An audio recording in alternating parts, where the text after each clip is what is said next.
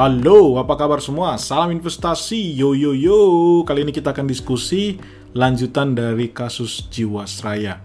Jadi pada podcast saya sebelumnya kita bicara tentang adanya 13 manajer investasi yang sudah ditetapkan sebagai tersangka di mana diperkirakan total kerugian negara adalah 12,15 triliun rupiah di mana uh, dana ini adalah yang dikelola oleh 13 manajer investasi Uh, mungkin masih ingat yang paling tinggi itu ada PT Pool Advista Asset Management yang mengelola 2,1 triliun dan ada PT Dana Wibawa Manajemen Investasi sebesar 2 triliun dan PT Pinnacle Persada Investama 1,8 triliun.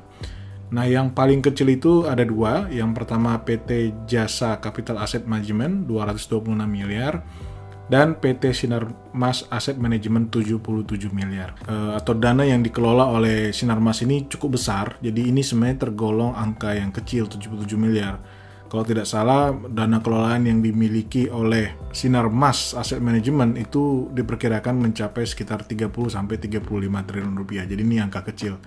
Nah, kabar baiknya adalah bahwa pada tanggal 7 Juli kemarin tahun 2020 manajemen dari PT Sinar Mas Asset Management itu dengan sukarela itu mengembalikan uh, manajemen fee atau fee yang mereka terima karena mengelola dana Jiwasraya sebesar 3 miliar. Mereka merogoh uh, internal kasnya mereka untuk mengembalikan uh, manajemen fee tersebut di mana sebelumnya sebenarnya total yang dikelola oleh SAM, Sinarmas Asset Management itu sebesar 100 miliar rupiah dan 23 miliarnya sudah ditarik oleh Jiwasraya dan sisanya 77 miliar itu sudah diblokir dan disita oleh Kejaksaan Agung sehingga saat ini sebenarnya itu dikuasai oleh Kejaksaan Agung.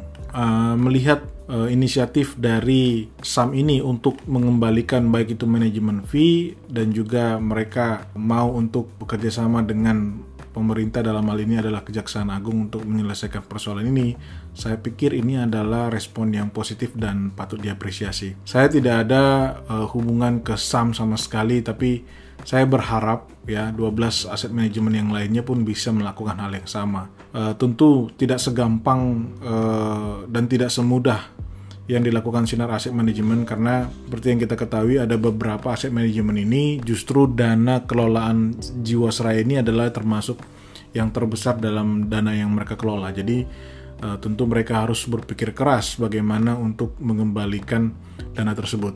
Tapi saya yakin Sam dalam hal ini mungkin berpikir panjang bahwa mereka tidak mau uh, ini berlarut-larut padahal sebenarnya dari sisi portofolio atau porsi dari pengelolaan dana dari Sam sendiri ini sangat kecil gitu. Sehingga kalau sampai ini berlarut-larut dan bahkan menarik-narik uh, dana kelolaan lainnya bahkan jadi terganggu tentu ini ke depannya juga tidak baik untuk uh, bisnis dari mereka sebagai manajer investasi. Jadi uh, sangat besar harapan kita bahwa manajer investasi lainnya untuk mau memiliki uh, respon yang positif itikat baik karena bagaimanapun ya saya juga ada beberapa rekan teman-teman yang uh, terkena dalam kasus Jiwasraya ini, kebanyakan dari mereka itu adalah dana pensiun mereka. Jadi mereka sangat berharap nantinya dana mereka bisa dikembalikan setidaknya sama dengan uh, dana pokok yang mereka bisa storkan gitu. Dan tentunya ini juga sebagai bentuk dari wajah dari pemerintah karena bagaimanapun Jiwasraya itu adalah badan usaha milik negara. Ya, harapannya ketika nanti kasus ini bisa selesai, pihak-pihak yang memang menjadi tanggung jawab dalam kasus ini tentu mendapatkan hukuman yang setimpal supaya memberikan efek jerah supaya ke depannya tidak ada lagi kasus yang sama terkait dengan pengelolaan dana e, masyarakat terutama untuk di asuransi maupun di investasi. Nah itu dulu mungkin singkat sekali e, update yang bisa saya berikan e, mengenai Jiwasraya ini. Semoga bermanfaat. Salam investasi, yo yo yo.